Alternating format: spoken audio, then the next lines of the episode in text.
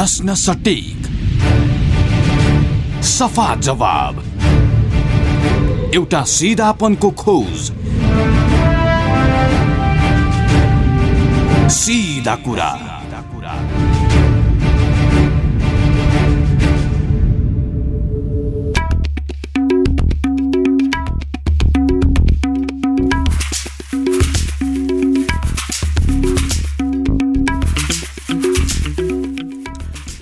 नमस्कार सिधा कुरामा तपाईँलाई स्वागत छ। म हिमविक्रम केसी। समसामिक विषयमा कुराकानी गरिने यो कार्यक्रम तपाईँ capital FM ninety two point four megahertz र पूर्वको radio Sarangi one one point three megahertz र radio पोखराको radio Sarangi ninety three point eight mega हेर्जसहित देशभरका विभिन्न एफएम स्टेशनहरूबाट एकैसाथ हामीलाई सुनिरहनु भएको छ। कार्यक्रम सिधा कुरामा फरक विषय र फरक अतिथिका साथ हामी कार्यक्रममा उपस्थित हुने गर्छौँ। आजको कार्यक्रममा मेरा अतिथिका रूपमा हुनुहुन्छ नेपाल कम्युनिष्ट पार्टी नेकपाका स्थायी कमिटी सदस्य मणि थापा। राजनीतिक स्थायित्व र विकास र समृद्धिको लक्ष्यसहित दुई ठूला कम्युनिष्ट पार्टीहरू एक भए दुई तिहाई सहितको कम्युनिष्ट सरकार बनाए। तत्कालीन माओवादी केन्द्र र एमाले मिलेर नेकपाको गठन गरेका थिए। तर यति बेला नेपाल कम्युनिष्ट पार्टी नेकपा सरकार र स्वयं सङ्गठनभित्र अस्तव्यस्त अवस्थामा देखिन्छ। पार्टीका विभाग जनवर्गीय सङ्गठन जिल्ला स्थानीय सङ्गठन बन्न सकेका छैनन्। पार्टी एकताको विषयमा निष्कर्ष निकाल्न बनेको कार्यदल पनि आफै विवादमा फँसेको छ। सरकारको काम कारवाही समेत प्रभावकारी बन्न सकेको छैन। एकपछि अर्को विवादित र अलोकप्रिय काममा सरकार संलग्न भएको देखिन्छ। अहिलेको नेकपाको गतिविधि र सरकार सञ्चालनमा पार्टीभित्रबाट यसलाई कसरी हेरिएको छ त? नेकपाका एक बौद्धिक नेता मानिने मणि थापा हामीसँग कार्यक्रममा हुनुहुन्छ। नेकपा र सरकार सञ्चालनका विविध विषयमा आज हामी उहाँसँग कुराकानी गर्नेछौँ। कार्यक्रममा नेकपाका स्थायी कमिटी सदस्य समेत रहेका थापालाई हामी स्वागत गरौँ। मणिजी कार्यक्रममा तपाईँलाई स्वागत छ। धन्यवाद। हामीले जुन उद्देश्यका साथ सरकार र पार्टी बनाएका थियौँ आज आएर त्यसको समीक्षा गर्दाखेरि के त्यो उद्देश्य प्राप्तिमा हामी अग्रसर छौँ जस्तो लाग्छ? होइन समीक्षा गर्ने समय चाहिँ आइसकेका छैन।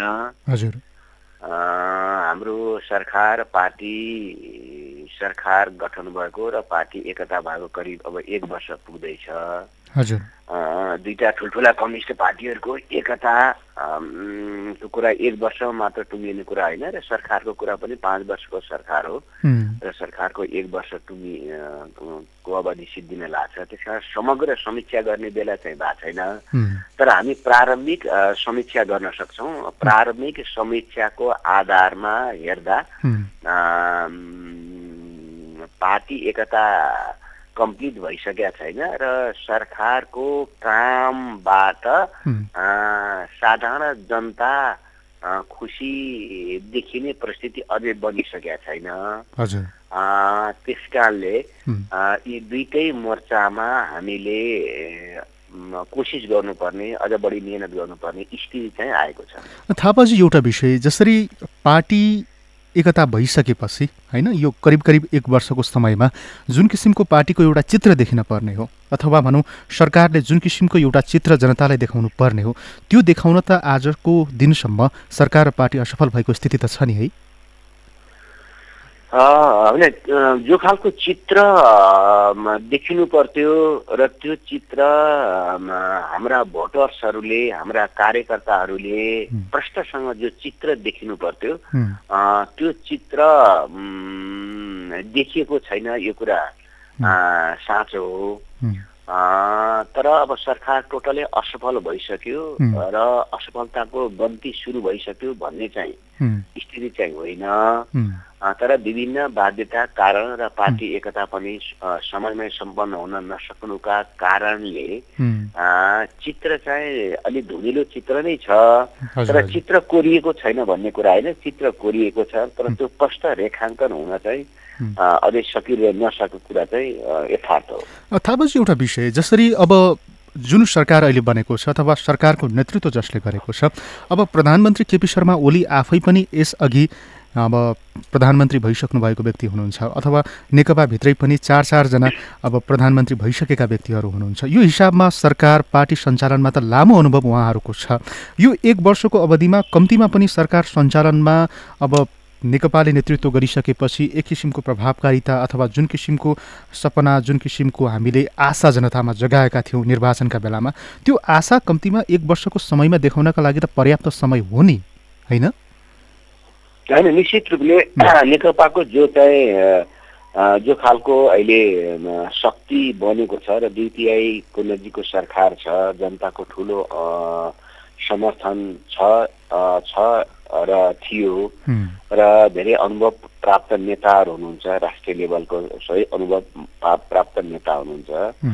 त्यो एङ्गलबाट हेर्दाखेरि चाहिँ हामीले जे खालको पर्फर्मेन्स गर्नुपर्थ्यो त्यो पर्फर्मेन्स हामीले गर्न सकेका छैनौँ। यो कुरा सत्य नै हो हामीले जनतालाई ढाक्नु हुँदैन। तर विरोधीहरूले प्रतिपक्षहरूले जसरी अब यो सरकार असफल भयो हरेक मोर्चामा यो असफल भयो र पार्टी एकता पनि सम्पन्न हुन नसक्ने परिस्थिति बन्यो भनेर जो खालको चाहिँ हल्ला फिँगाइएको छ त्यो हल्ला चाहिँ केही प्रायोजित हल्लाहरू पनि छन् र केही हाम्रा कमजोरीको कमजोरीको कारणले भएका हल्लाहरू पनि छन् र केही प्रायोजित नेपालमा कम्युनिस्ट आन्दोलन र कम्युनिस्ट पार्टीको सरकारलाई चारैतिरबाट बदनाम गरेर कम्युनिस्ट आन्दोलनमा नेपालमा सिद्धाउने खेलभित्र पनि यो छ। तर हामी त्यसो भनेर सुख पाउँदैनौँ किनकि पिपुलले हामीलाई चाहिँ एउटा राम्रो मत दिएका छन् हाम्रो सरकार छ त्यसलाई हामीले पर्फर्मेन्स गर्नै पर्छ र जनताका कामहरू हामीले जो बाचा गरेका छौँ हामीले जो घोषणा पत्रमा उल्लेख गरेका छौँ त्यो अनुसार हामीले काम गर्नै पर्छ। तर केही मिसहरू भएको छन्। अब एउटा विषय जसरी अब जनताले निर्वाचनको बेलामा तिमीलाई के चाहिन्छ? अब दुई तिहाई चाहिन्छ ल लैजाऊ दुई तिहाई भनेर जनताले दिइहाले होइन? अब यो हिसाबमा अब प्रतिपक्ष पनि अब संसदभित्र एउटा सानो सङ्ख्यामा छ। होइन? अब एक त दुई तिहाईको अब एउटा मत अब संसदभित्र रहिसकेपछि अब सरकार पनि अब त्यही सहजताका आधारमा छ नि है? अब सरकारले यति पार्टीले चाह्यो सरकारले चाह्यो भनेपछि अब जे बोल्छ त्यो त कानुन बनाउन सक्ने आधार हामीसँग छ भनेपछि यति शक्तिशाली सरकार हामीसँग छ। तर यो डेलिभरी दिने अवस्थामा नेकपा भनौँ अथवा वर्तमान सरकार कहाँनिर चुक्यो भन्ने लाग्छ? अब बाहिर बसेर तपाईँ हेरिरहनु भएको छ सरकार पार्टीको समस्या एक हिसाबले गर्नुहुन्छ। कहाँनिर नेकपा चुक्यो भन्ने तपाईँलाई लाग्छ? होइन मुख्य नेकपा चाहिँ पार्टीले सरकार चलाउनु पर्ने हो जनरली नियम अनुसार र पार्टी एकतालाई रातारात पार्टी एकता कम्प्लिट गरेर पार्टीको एकता र जनताको आत्मविश्वासको जगमा सरकारले काम गर्नुपर्ने स्थिति हो। तर यहाँ जनरली एउटा सिद्धान्त र विधि विधानभन्दा एक किसिमले अपोजिट रूपमा सरकार सञ्चालन भइरहेछ। तर त्यहाँ पार्टीको भूमिका त्यो पार्टीको भूमिका भनेको सचिवालयको भूमिका स्थायी समितिको भूमिका प्रदेशहरूको भूमिका जिल्लाहरूको भूमिका नगर र गाउँ कमिटीको भूमिका र टोटल मतदाताहरूको भावना र स्ट्रिट र पार्टीको एकताको जगमा सरकार सञ्चालन हुनुपर्ने थियो र सरकारले पार्टी र जनताको निर्देशनमा र उनीहरूको भय र एउटा विश्वासको आधारमा पार्टी सञ्चालन हुनुपर्ने थियो। तर विशिष्ट पार्टी एकता सम्पन्न भइ नसकेको परिस्थितिमा अहिले सरकार के छ त भन्दाखेरि आफ्नै तरिकाले मुभ गरेको छ र सरकार पार्टीबाट कट्ने स्थिति र जनताबाट कट्ने स्थिति जनता र भावनाबाट चाहिँ कट्ने स्थिति जो भनेको छ त्यो नै मेजर हाम्रो चाहिँ सैद्धान्तिक त्रुटि तिर चाहिँ नेकपा सैद्धान्तिक त्रुटितिर गइरहेछ। र त्यही सैद्धान्तिक त्रुटिको जगबाट नै यी तपाईँका क्वेसनहरू जनताका क्वेसनहरू पत्रकार साथीहरूको क्वेसनहरू र चिन्ताहरू आक्रोशहरू निराशाहरू अभिव्यक्त भएको एउटा विषय जसरी अब पार्टी एकता भइसकेपछि सरकार गठन भइसकेपछि अब तत्कालीन नेकपाको एउटा खेमाले त के भन्छ भनेपछि यो सरकार अब केही व्यक्तिहरू अथवा भनौँ प्रधानमन्त्रीका आसेपासीहरू अथवा प्रधानमन्त्रीले आफ्ना गुटका मात्र मान्छेहरू राखेर यो सरकार चलाउनु भयो भन्ने तत्कालीन नेकपाका प्रभावशाली नेताहरू भनौँ एउटा धारले त्यो किसिमको आरोप अहिले पनि लगाइरहेको छ। होइन अब तपाईँहरू त अब माओवादी केन्द्रबाट तपाईँहरूको प्रतिनिधित्व छ भनेपछि यो सरकारको हिस्सेदारी कतिको महसुस भइरहेको छ तपाईँलाई? अथवा यो नेकपाकै सरकार हो यो मेरै सरकार यो हाम्रै सरकार हो भन्ने कतिको त्यो ओनरसिप फिल भइरहेको छ आजको दिनमा? अनि अब यो यो अब नेकपाकै सरकार हो र हामी सबैको सरकार हो त्यसमा हामीलाई ओनरसिप अथवा हामीलाई अपनत्व फिल हुन त्यही गाह्रो परेको स्थिति होइन। तर सरकारको पर्फर्मेन्स कमजोर भएपछि। त्यसको अपनत्व कसैले पनि लिँदैन होइन? त्यो त्यो क्वेसन मेन कुरा जनताको जनताको काम र हामीले घोषणापत्रमा उल्लेख गरेको अनुसारको काम जनतालाई खुसी पार्ने काम कार्यकर्तालाई खुसी पार्ने काम र समग्र देशलाई समृद्धिमा लाने कामतिर हामी छौँ कि निराशातिर छौँ भन्नेले नै नेकपाभित्रको विचारको प्रतिनिधित्व गर्छ। तर एउटा व्यवस्था आरोपहरू के लागेको छ भने पार्टी सरकार सञ्चालनको प्रक्रियामा अ, बुथहरू हावी हुने मन्त्रीहरूले समग्र नेसनको मन्त्रीको रूपमा होइन आफ्नो जिल्लाको आफ्नो निर्वाचन क्षेत्रको आफ्नो बुथको मन्त्रीको रूपमा हुने कामहरू नगर्ने। र त्यसलाई पार्टीले नियन्त्रण र निर्देशित गर्न सक्ने स्थिति नबन्ने। माथिदेखि चाहिँ जिल्ला पालिकाहरूको सरकारको सम- समग्र सरकारको कुरा गर्दा त्यसमा केही हाम्रा सैद्धान्तिक त्रुटिहरू यहाँ बन्न कोसिस गरेका छन् कसैलाई दोष दिनु भन्दा पनि। केही सैद्धान्तिक त्रुटिहरू केही प्रतिबद्धता हामी हाम्रा लुजहरू देखा पर्न कोसिस गरेका छन् केही अहमता केही दम्भ हुँ। केही घमण्ड केही अराजता केही निराशा यी सबै चाहिँ एउटा सङ्क्रमण जस्तो चाहिँ जो स्थिति बन्न कोसिस गरेका छ। त्यस कारणले गर्नेहरूलाई पनि मैले गरेँ भन्ने भएको छैन ओनरसिप लिन सक्नेहरूलाई पनि ओनरसिप लिने वातावरण बनाएको छैन।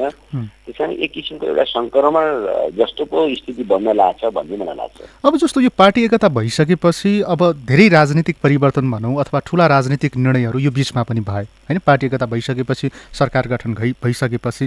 तर त्यो निर्णय प्रक्रियामा पार्टीलाई अथवा भनौँ पार्टीका जिम्मेवार नेताहरूलाई त्यो निर्णय प्रक्रियामा सामेल गराइएन। स्थायी कमिटी केन्द्रीय कमिटी पोलिट ब्युरो कमिटी होइन? यी सबै विषयहरूलाई अझ भनौँ बाइपास गरेर जसरी केही सीमित नेताहरूले यी विविध विषयहरूमा निर्णय गर्दै पार्टीलाई सरकारलाई चलाइरहेका छन् यसले गर्दाखेरि पनि यो असन्तुष्टि त जायजै जस्तो देखिन्छ नि है? होइन आजको मितिसम्म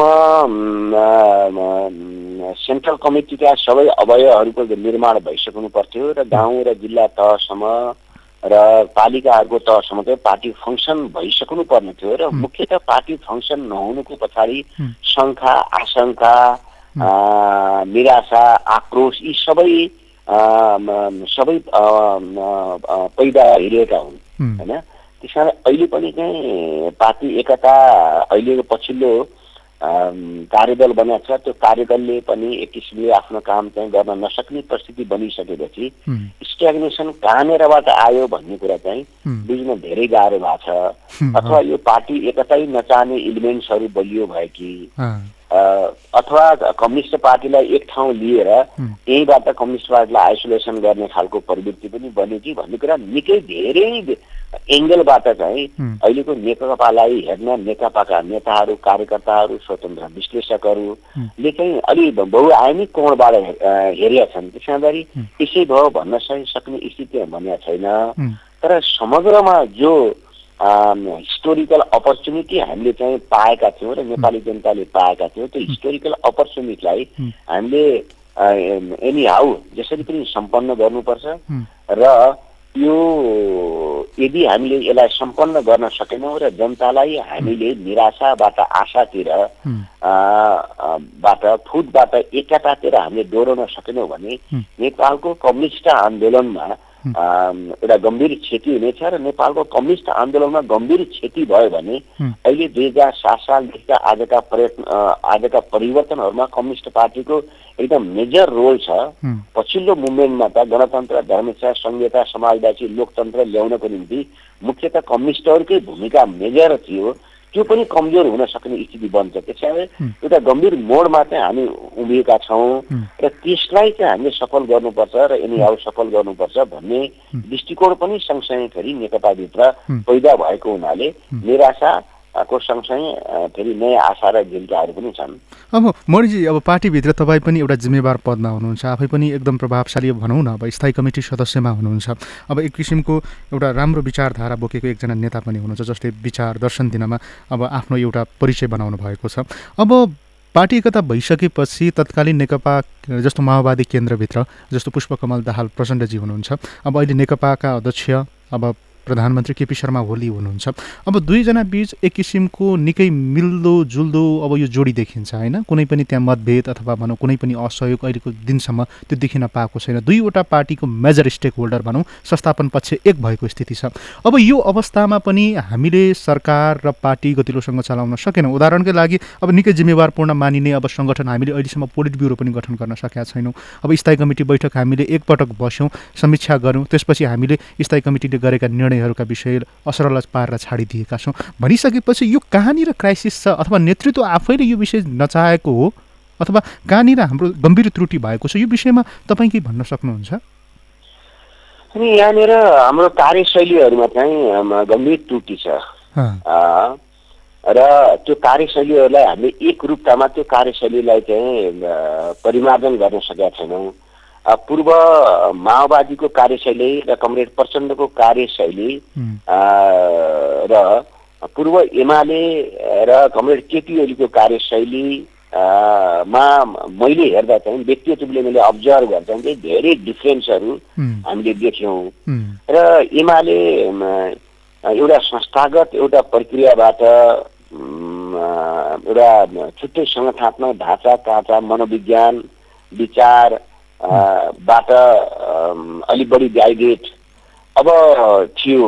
र अब माओवादी अहिले पनि चाहिँ पार्टी नभइसकेको अझै पनि आन्दोलन भएको अझै पनि टुट फुटको प्रक्रियाबाट यसले एउटा संस्थागत प्रक्रिया डेभलप नभएको अहिले पनि आन्दोलन खालको माओवादी। र माओवादीले आफ्ना निर्णयहरू माओवादी र कमरेड प्रचण्डले आफ्ना निर्णयहरू जस्तो क्रिटिकल स्थितिमा पनि अपडाउन गरेर निर्णय गर्न सक्ने स्थिति। अब एमालेमा एउटा ठुलो वैधानिकवादको एउटा घेरा वैधानिक विधानवादको एउटा जर्जर अवस्था जस्तो विधानवादबाट दायाँ दायाँ गर्न नसक्ने। माओवादीले आफ्ना निर्णयहरू एकदम फटाफट गर्न सक्ने परिस्थितिको बिचबाट यी दुईटा आउँदाखेरि कार्यशैलीमा विचारमा नभनौँ अथवा विचारमै डिबेट भएको भए त पार्टी एक हुन सक्ने स्थिति थिएन। केही मूल्यहरू हाम्रा मिले।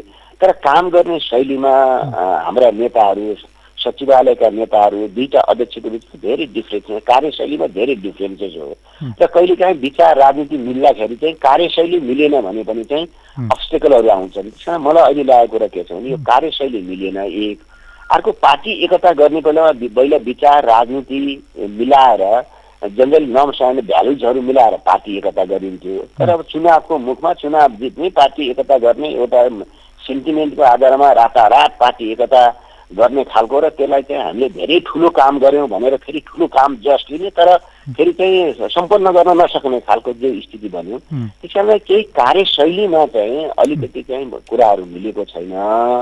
त्यो कार्यशैलीका कारणले गर्दाखेरि पनि विचार र सङ्गठन अवरुद्ध भएको चाहिँ मलाई लाग्छ। अब यो निर्वाचनको अगाडि अथवा पार्टी एकताको अगाडि हामीले के भन्यौँ भन्दाखेरि जस्तो तत्कालीन एमालेसँग चाहिँ सङ्गठन छ माओवादीसँग विचार छ होइन? पार्टी एकता भइसकेपछि यो विचार र यो सङ्गठन मिल्यो भने चाहिँ देशलाई नेतृत्व दिन सक्छ भनेर हामीले एउटा गम्भीर तर्क पनि गरेका थियौँ। आज दिनमा आएर हेर्दाखेरि प्रारम्भिक समीक्षा गर्दाखेरि न त्यो त्यो विचार देखियो अथवा भनौँ न त्यो सङ्गठन देखियो यो असरल पर्ने अवस्था सिर्जना भयो। भनेपछि यसको जिम्मेवारी कसले दिने? आजको दिनमा नेतृत्व त यो विषय लिन तयार छैन मान्न तयार छैन। अब निर्णय हाम्रा दुईवटा अध्यक्षले लिने उहाँहरूले नै अब हामीले दुइटाले बसेर गऱ्यौँ हिस्टोरिकल निर्णय गऱ्यौँ भनेपछि त्यसमा कुनै सेन्ट्रल कमिटीहरूलाई कुनैलाई धेरै ठुलो सहभागी बनाइए होइन। उहाँहरूले नै जिम्मेवारी लिनुपर्छ। र उहाँहरूले यो यो इतिहासको यो धारालाई उहाँहरूले सफल गर्नुभयो भने मुख्य जिम्मेवारी उहाँ हुन्छ र कमजोरी पनि मुख्य उहाँ हुन्छ र हामी आफ्नो ठाउँमा जाँदा छौँ। हामीले पनि कमजोरी को स्वीकार गर्नुपर्छ। तर यो यसो ठान्नु भएन कि अब कुनै नेताहरू पुरै अजम्बरी छन्। र यसको ऱ्याङ्क एन्ड फाइल चाहिँ पार्टीका हरेक ऱ्याङ्क एन्ड फाइलहरू चाहिँ केही पनि होइनन्। र इतिहास दुई चारजना नेताहरूले बनाएका हुन् र उनीहरू नेताहरूको अवसानसँगै यो इतिहासको धारा पनि चाहिँ सबै सिद्धिन्छ र कमजोर हुन्छ भन्ने हामी कसैलाई लागेको छ कुनै नेतालाई लागेको छ भने उनले गम्भीर त्रुटि गर्दैछन्। इतिहासमा अरू नयाँ पात्र प्रवृत्तिहरू पनि आन्दोलन आउँछन्। यो कम्युनिस्ट आन्दोलन अहिले सरकारमा भए पनि मुख्यतः चाहिँ आन्दोलन हो। हामी अझै पनि समाजवादी आन्दोलनको र समाजवाद निर्माणको कार्यदिशा हामीले अप्नाइरहेको हुनाले हाम्रो आन्दोलनको धारा टुङ्गिएको छैन। त्यस कारणले इतिहासमा जो जसले कमजोरीहरू गरे त्यो कमजोरीहरू अहिले उनीहरू शक्तिशाली जस्ता लाग्न सक्छन् तर यसको पाँच वर्षपछि उनीहरू उनीहरू इतिहासको कटघारामा उम्बिएको पनि हुन सक्छन्। त्यस कारण कमजोरीहरू भएका छन् र त्यो कमजोरीहरू सुधार्नेमा हाम्रो जेनेरेसन पनि। विवरसली लागेकै छ र इतिहासको धारालाई फेरि अर्को नयाँ जेनेरेसनले पनि। यसलाई काममा लिएर आउने परिस्थिति पनि हुनसक्छ अहिले हाम्रो कमजोरीका कारणले केही निराशाहरू हुन सक्छन्। फेरि नेपालमा कम्युनिस्ट आन्दोलन अत्यन्त उर्वल छ र यसको हिस्टोरिकल।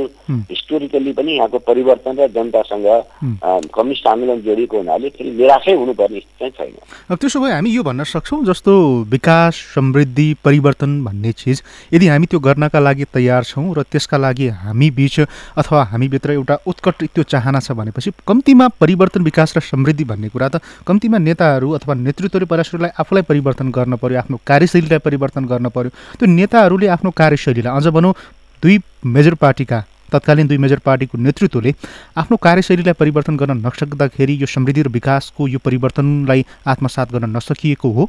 यो भन्दाखेरि हामी कतिको सही हुन्छौँ? होइन पार्टी एकता हुनुभन्दा अगाडि र यो टाउकाहरूको एकता होइन यो शक्तिहरूको एकता शक्तिहरूको गठजोड होइन यो। यो रूपान्तरको निम्ति हो यो जनपक्षीयताको निम्ति हो प्रगतिशीलताको निम्ति हो क्रान्तिकारिताको निम्ति हो र समाजवादको निम्ति हो।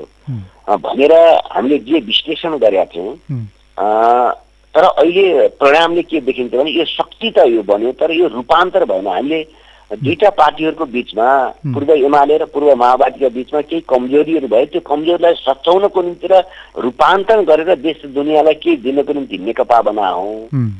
तर हाम्रो क्वेसन के शक्ति प्राप्त गर्ने चाहिँ हामीले शक्ति प्राप्त गऱ्यौँ। अहिले शक्ति मेजर होइन। शक्ति त चाहियो मेजर भयो नै।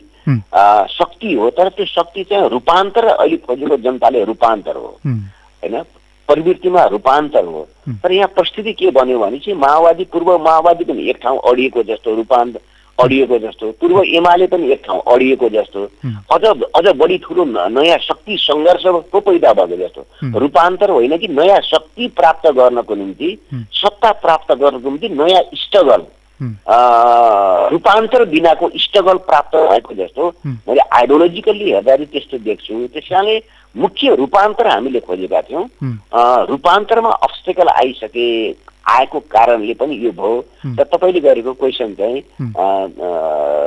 सही छ भन्ने मलाई लाग्छ। अब एक हिसाबमा जसरी अब दुई तिहाईको सरकार छ होइन? अब एउटा कम्युनिस्टको एउटा सरकार छ। अथवा कम्युनिस्टको सरकार बनिसकेपछि अब तपाईँकै पार्टी अथवा भनौँ नेकपाकै प्रवक्ताको कोट लगाउँ न होइन?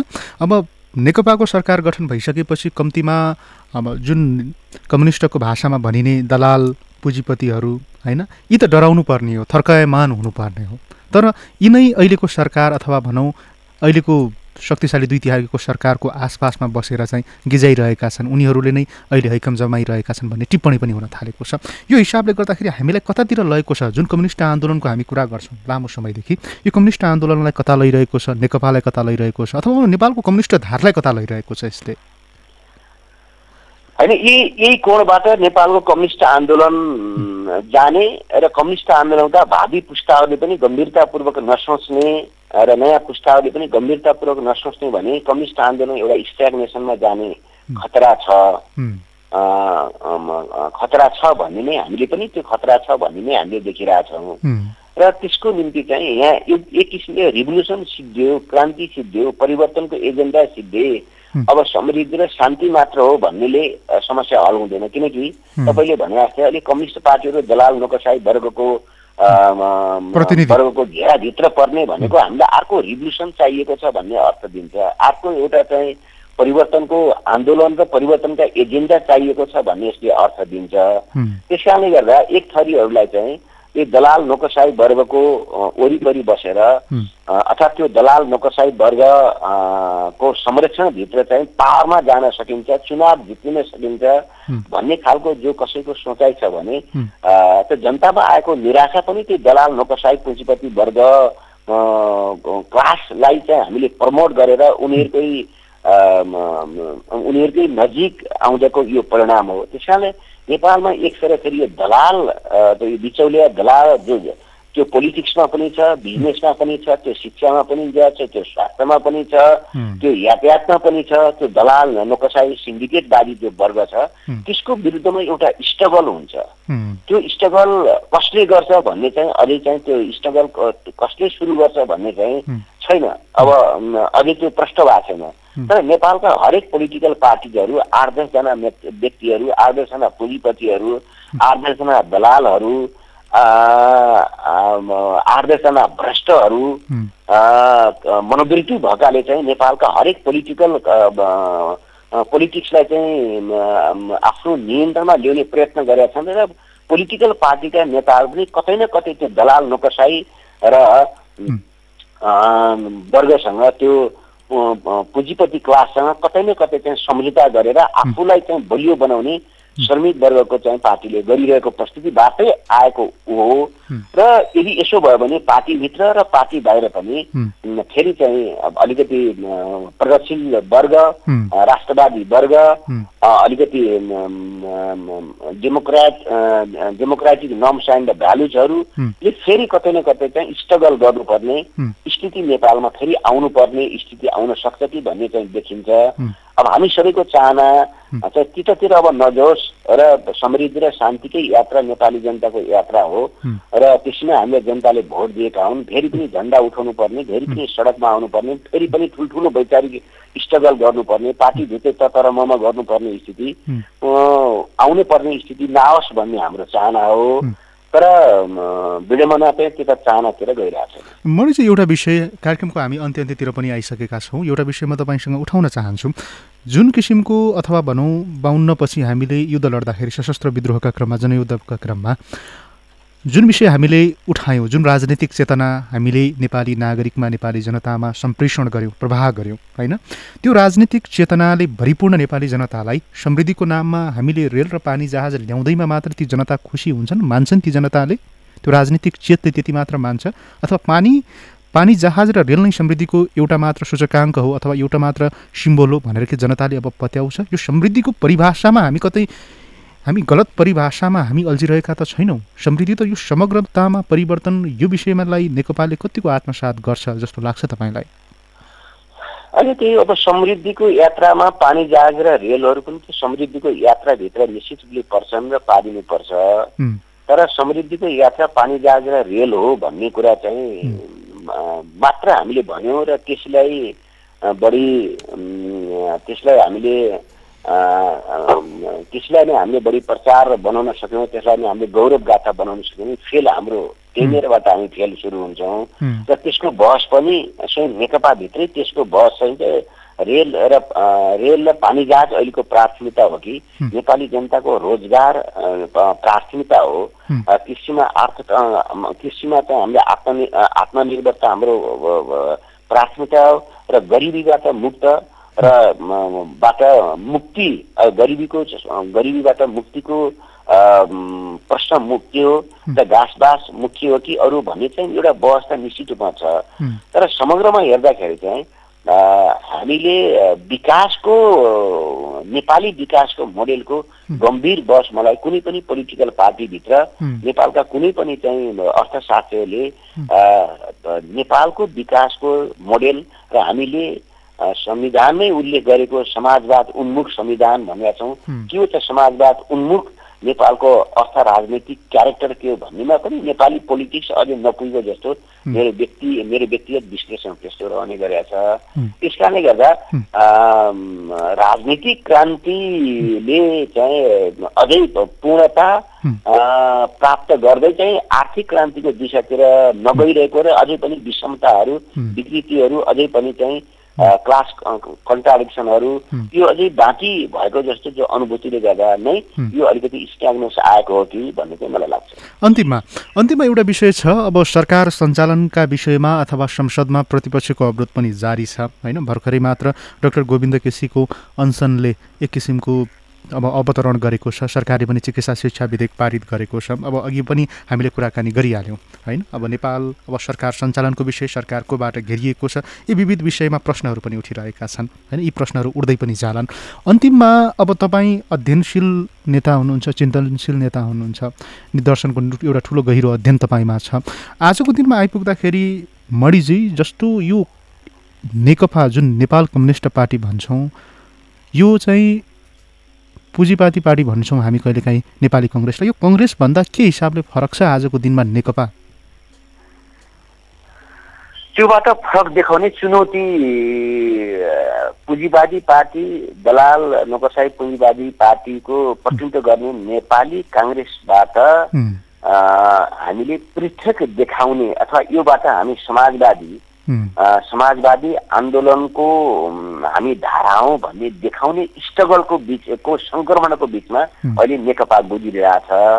र त्यो सङ्क्रमणलाई नेकपाले प्रगतिशील वामपन्थी कोणबाट र क्रान्तिकारी कोणबाट र समाजवादी कोणबाट आफूलाई इस्टाब्लिस गर्दै अगाडि ल्यायो भने नेकपाको मिनिङ छ।